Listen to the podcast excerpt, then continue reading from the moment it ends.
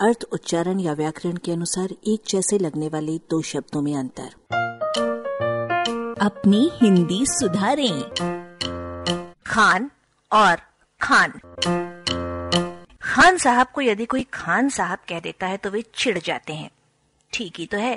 कहा बहुत प्रतिष्ठित, अध्यक्ष, अमीर अर्थों वाला शब्द खान या खां और कहा खदान अर्थ वाला शब्द खान वे कहते हैं कि यदि ललित नाम बिगाड़ कर किसी को दलित पुकारा जाए तो क्या उसे बुरा नहीं लगेगा?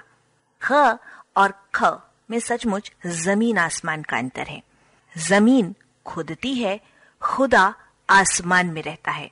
खुदा परवरदिगार है, खुदा खुदना क्रिया का भूतकाल है। आप खान साहब के सामने वो खुद जाएगा की जगह, वो खुद जाएगा कभी मत बोलिए। वरना वे आदमी को गड्ढा समझ लेंगे। इसी तरह खुदाई, यानी ईश्वरत्व को खुदाई बोल बोल कर आप गलत बयानी के शिकार हो जाएँगे। सुना होगा, सारी खुदाई एक तरफ़, जोरू का भाई एक तरफ़। समझ ले कि ऐसे में खुदाई कहने पर बात बहुत बिगड़ सकती है। कौन सा खाना?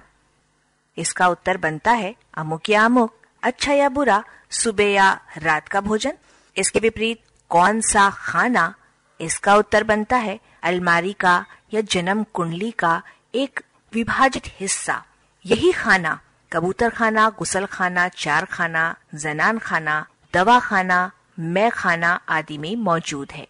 शब्द में पहले ख और फिर ख के कुछ जोड़े हम आपको बता रहे हैं।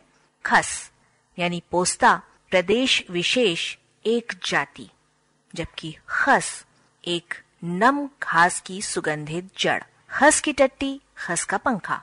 दूसरा जोड़ा है खसरा, शरीर पर खुजलीदार दाने, जबकि खसरा माने बही खाता।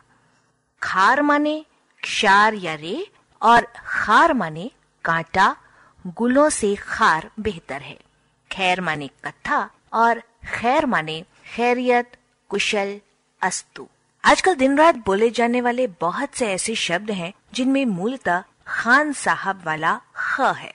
खानदान, खबर, अखबार, खत, खत्म, खराब, खाक, खास, खामोश, खुशबू, खुशी, खून, तारीख, वगैरह वगैरह।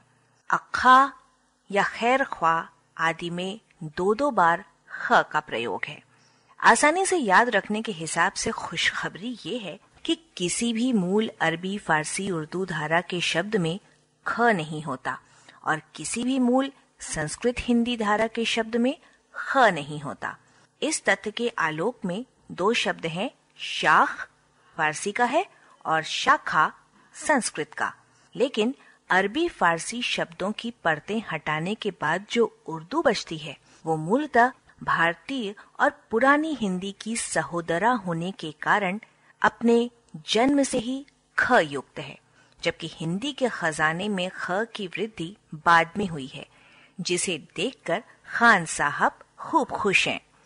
एक नियम, यदि आपका झुकाव ख से ख को अलग करने की ओर है तो ये ज़रूर याद रखिए कि संदेह की स्थिति होने पर नीचे बिंदी लगाने और न लगाने में न लगाना वरेण्य है, वरना शब्द विशेष उपहासास्पद बन जाता है, जैसे रखेल या मखौल।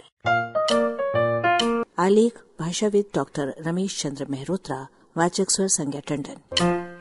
अरबा की प्रस्तुति।